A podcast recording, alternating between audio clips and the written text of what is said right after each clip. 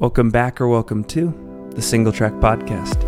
I'm your host, Finn Melanson, and in this episode, we are talking with Ryan Miller, a professional trail runner based in San Antonio, Texas, ahead of the 2023 Bandera 100K. This episode is supported by both Rabbit and HVMN. Use code SingleTrack20 on either of their websites for 20% off your next purchase. Thank you so much for supporting the show. And with that, let's get started. Ryan Miller, welcome to the Single Track Podcast. Finn, man, I am so pumped to be on with you. I listen religiously. I'm a huge fan of yours and the podcast and everyone you brought on. So I appreciate this opportunity. Shit, I really appreciate it. And a couple things I got to say. Uh, number one, I, I've never been one upped on a podcast studio until today. What you have built there is incredible. And B, I wish we had hit record like 15 minutes ago because the banter was top notch. Oh, dude. yeah, we uh I'm I'm seriously having some FOMO that I don't live uh in the Salt Lake area and we could just hang out and go for a, a long trail run, just talk. But hey, long run archives, you're gonna have plenty of those in the future, right? Yes, we will. Yes, we will. And uh I think to start off, you know, the topic at hand is obviously the Black Canyon 100K. There was a Twitter thread. It was uh, Liam Aid Station Fireball said that your scenario here before Black Canyon was reminiscent of the LeBron James decision deciding whether to stay in Cleveland or go elsewhere to Miami, etc. Um, for you, it's the decision between Formidable and Black Canyon. So, um, what's it going to be? Yeah, let me back it up a little bit. We got to build into this, Finn. And let me start off by saying I'm definitely not the LeBron James of the trail. I think if you brought Jim on here or Kilian, that might be more akin to that. But for me, I'm more like uh, Alex Caruso coming off the bench for the Lakers uh, in the finals. But no, for me, so let me walk it back. Canyon 100K, uh, that was the last ultra I ran back in April. Pretty rough experience for me out there. Um, but the fire was still lit after that to keep chasing the golden ticket and get back to Western States for some redemption, you know, for my 2021 experience out there. So in the summer, mm. I think it was back around July timeframe, I registered for Black Canyon 100K. That was my initial aim. I was going to build up for that. I had a son, uh, my second born, due in August, and knew, you know, it would take a few months to get ready. So giving myself yeah. a couple extra months after Bandera would be helpful uh, just to exit the sleep deprivation phase and get in consistent yep. training again. So that was my initial aim. And then all hell kind of broke loose uh, health wise for me over the back half of 2022. So I missed three weeks of running due to a combo COVID and stomach illness from Mexico. I went to the emergency room twice and that was wow. super tough. And that was in July and August. Uh, I got sick a couple other times that knocked me out for five to seven days in September, October, and December. So I put up a post in November just saying, like, hey, I don't, I was losing a lot of confidence. I couldn't string together consistent training. And I was never injured. I just yeah. kept getting sick. Um, so at that point, I knew I needed to shift my focus and not put so much pressure on myself because the physical health was then rolling into the on the mental health front that like I'm not going to be ready for this. I'm not good enough. Like it was I was just in a really bad spiral there. So I took that weight off my shoulders, put out a post and said I'm, you know, I'm going to put Black Canyon on the back burner. I'm going to put CIM on the back burner. So I was going to run that as a tune up and Olympic trials qualifying attempt in December. And you know what happened, Finn? When I took that load off my shoulders, that monkey off my back, I started running really well uh, yeah, the health held up. Um, I had only had a little sickness over the last three months, and the fitness came back. So I put Formidable on the calendar because I saw as a qualifier for the World Championship team, and I was really inspired yeah. by what the guys and girls did back in the summer there uh, in 2022. I was like, you know what, that'd be an awesome kind of secondary goal to pursue, something that still lights my fire, and that was what I was going to aim for. And I, I'm still registered for both. I wanted to see how the fitness evolved over these next uh, these last two months, and I really relied on my coach David Roche's opinion of how things were evolving as to what I would take a stab at. And we're on this podcast right now, right? So I think we yeah. all know I'm I'm taking it to Black Canyon 100K against what I think has to be the most stacked field since canyons. I mean, Western states, right? But in the United States I've I've looked at the starting list and I'm like, holy cow, this is going to be a barn burner out there for sure. The deepest Black Canyon running, I think, in history, and uh, in line with maybe the most competitive sub hundred mile race uh, in the U.S. these last few years. I was going to say, if we compile all the U.S. golden ticket races, even the international ones, would you say Black Canyon sticks out as the most competitive besides UTMB? I'm, I would say. Yeah, for sure. Uh, again, Canyons last year when we were looking at that start list, and I think that ran, you know, ten deep with like guys who could be internationally competitive, and probably twenty to thirty deep with nationally competitive guys. And yeah. here it takes an even bigger leap forward. You know, I think about some of the guys, uh, Tom Evans coming over from overseas, and then a slew of of men in my race. Obviously, the women's field is also pretty stacked, but a slew of guys in my race with top five credentials at Western State uh, and top top finishes the last five to ten years at some of the biggest races in the country. So it's gonna be fun. One thing that I want to talk about is the fact that you are a multi-talented runner. You're you're, also a 214 marathoner. Um, you've had a lot of success at that type of race, in addition to what you've accomplished in the ultra scene. When you think about making decisions for races between like Formidable and Black Canyon, or even like CIM and stuff on the road scene, is there a particular event that you feel like is the most easiest to slip into a training groove for and to generally prepare for? Like, do you find a race like Black Canyon is more easy to wrap your head around than the grind of, of marathon training? Like, how do you think about all that? It's a great question, Finn. And, you know, I, I kind of relate it back to living here in Texas and what I have to train on. So there's great technical trail running here in San Antonio, obviously known for the um, Bandera 100K locally. Mm-hmm.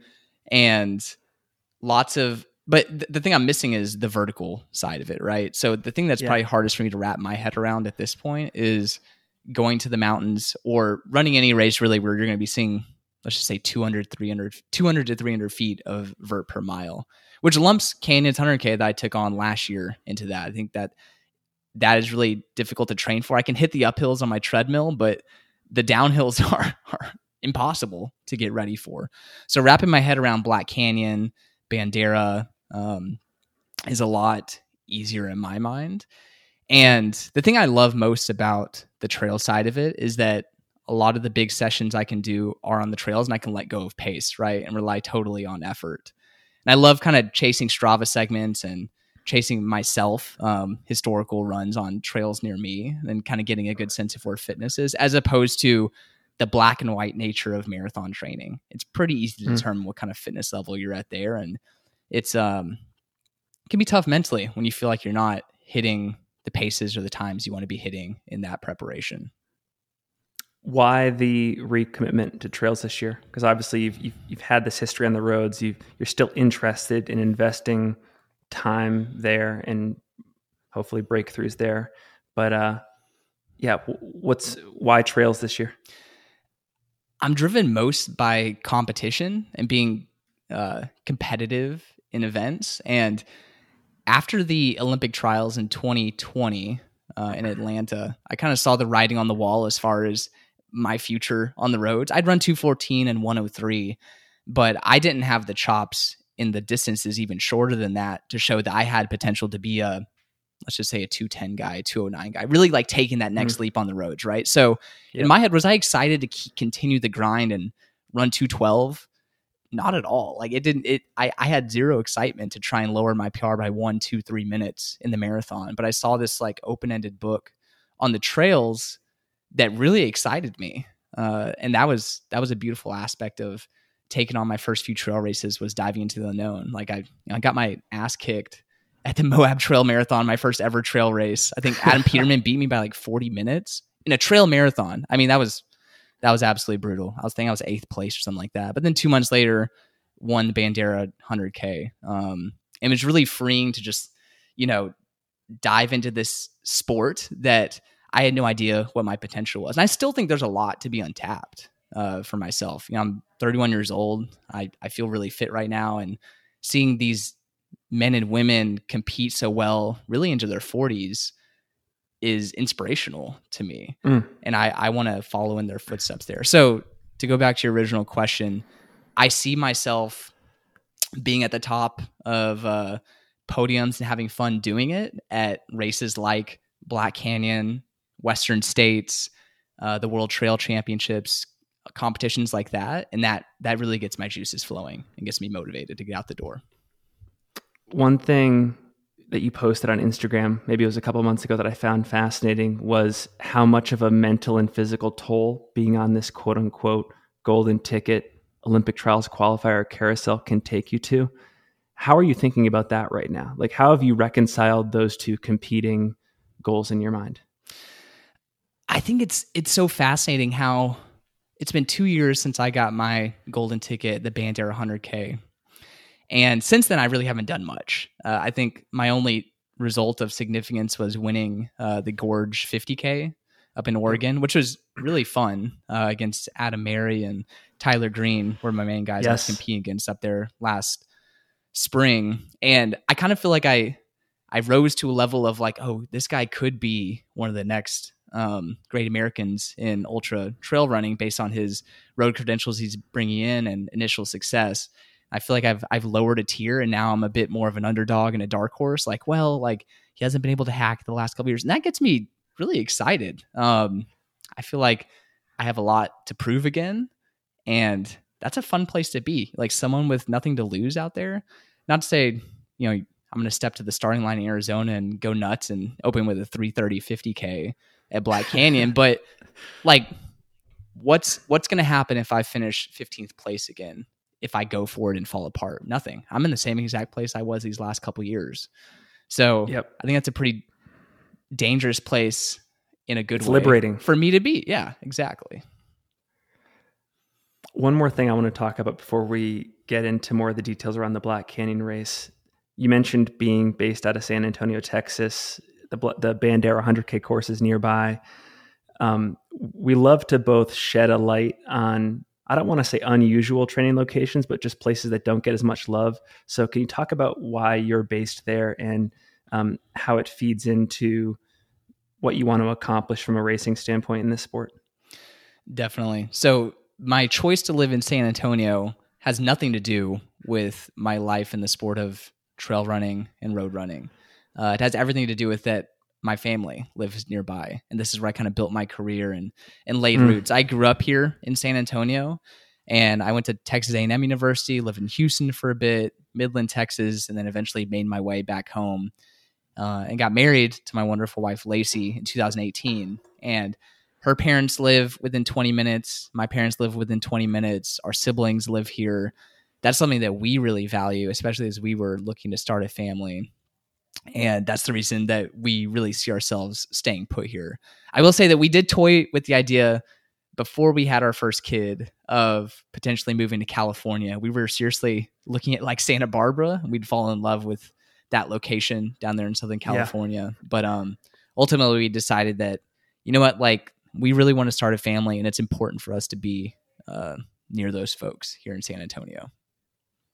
Right on.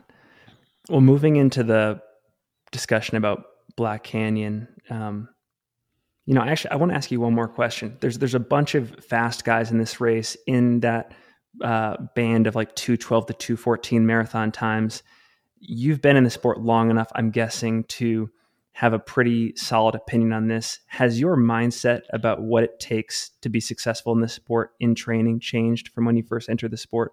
Like, I feel like there's a lot of guys that think they can just extend marathon training in and be successful. Um, so, talk about that if there's been an evolution at all. Oh, very much so. Yes. Uh, fitness, I think, just overall aerobic fitness, right? almost looking at like where is your lactate threshold? Where can you sustainably run? I think that mm. determines your ceiling. Now, does your f- general fitness determine how close you get to that ceiling? Hell no. That's definitely not happening out there. Training specificity, nutrition, uh, course knowledge, mental preparation, all those things are much more difficult and nuanced to wrap your head around, I've learned. And it doesn't matter what what your fitness is at, those things are ancillary. They're separate from that. Yep. You know what I mean? So I think it's really cool that we're getting so many guys that have that kind of fitness into the sport because it definitely raises the bar of what potential performances can be thrown down at these races. Um, yeah. I even think about you know Jim and Kilian, right? I like to imagine that they're probably they could run 208, 209 in the marathon if they really wanted to train for it. They don't, but it their performances in ultras over the last few years or decade has really shown that like that's what can potentially happen when you commit the fitness to the craft and the small smaller aspects of trail running uh, when you bring those together in a success, successful way. Gosh, I would love to have a whole conversation about Jim being potentially a 208 guy. That's for another episode. yeah. Um, okay. You, you tried, you mentioned trying for a ticket last year at both uh, Bandera and Canyons, and they were self described letdowns. Can you talk about how you've retooled for another shot at this year at at uh, Black Canyon, like how training's been going, stuff like that? Yeah, yeah, for sure. So, really, training over the last three months has been probably about as good and consistent, I would say, as before I ran my marathon PR of 214 and better wow. than when I ran and won the Bandera 100K in 2021. Uh, in particular, just talking with my coach, looking at some of the hill workouts I've done and training runs I've done, my the unmeasurable fatigue resistance factor is significantly stronger than it was before. And I really owe that to just spending more time on the trails, um, getting out of my bread and butter before was going out running on the roads or bike paths and just being able to flow at 510, 520 pace all day. And that that doesn't translate to the trails really at all, unless you're doing I mean JFK, something like that, maybe. But for something like this, getting used to uh your flow being interrupted constantly rocks downhills uphills turns all of that i've really been able to uh, wrap my mind and my body around handling that and be able to output a more consistent effort so i think i'm set up to run pretty well here and earlier this year i think i was actually set to run pretty dang well at canyons too but i sustained a hip injury i fell on a training run and smack just laid smack into my hip. I tore my I had half tights on. They completely tore. My butt was hanging oh. out, and uh, ultimately I was feeling that like ten miles into canyons, um, which really impaired. I couldn't open up my stride the whole way. So that was a bit unfortunate. And the Bandera 100K before that, earlier last year, was just total shit show for me. I was cramping up like 20 miles in and uh, had a very negative attitude going into the race that I didn't have anything to prove, but I had everything to lose, which, like we talked about before, that's a dangerous play, place to be in all the wrong ways uh, going into a race. We were talking earlier about how this will likely be the deepest American Ultra in 2023 that isn't Western states. I'm curious how you think about fields that are this deep in competition when it comes to being in the moment racing. Like, are you able to maintain focus and race your own race, or do you enjoy? Uh, I don't want to say being swept up, but being sort of consumed by the moment at hand and how people are running around you. I think it's just going to be fun because there's no doubt I'm going to be in that lead pack of guys at the beginning. There's probably going to be 15, 20 guys. You see that every the last few years at Black Canyon, they've yes. done the live stream. Yes. There's going to be a, somebody who breaks away I have no idea who that's going to be. Maybe one or two guys up there, but you'll find me in that pack flowing quick, but in a relaxed way where we're taking our mind off the race and really putting our focus into getting to 50K strong and be able to move in the second half. So for me, I'm I'm not too worried about anybody else out there. I think we're all bringing our A game to the race and I'm just excited for the opportunity to throw down with those dudes because I think a win at Black Canyon is going to stamp your name as a serious uh, threat to win Western States this next year. Yes, yes. Well, Ryan, such an awesome opportunity to meet, to chat, and I think we probably have a future long run archives episode uh, to do at some point as well. We'll have to get in touch with Brett. This has been awesome. We'll make sure to link to all of your social media in the show notes and obviously looking forward to watching your race unfold uh, next weekend. Is there anything you want to leave the audience with before we go? Stay tuned. It's going to be a fun one out there. It's going to be a barn burner. Get your Freetrail picks in uh, and don't count me out. One last thing before we go. If you are enjoying this Black Canyon pre race coverage and interested in supporting the podcast, please consider one of the following three options. First, leaving a rating and hitting the subscribe button on Apple and Spotify. Two, becoming a supporter on Patreon, which is linked in the show notes of this episode. Or three, using the single track discount codes with our sponsors, also linked in the show notes. We can't do this without you, so thank you for all the support you are able to provide.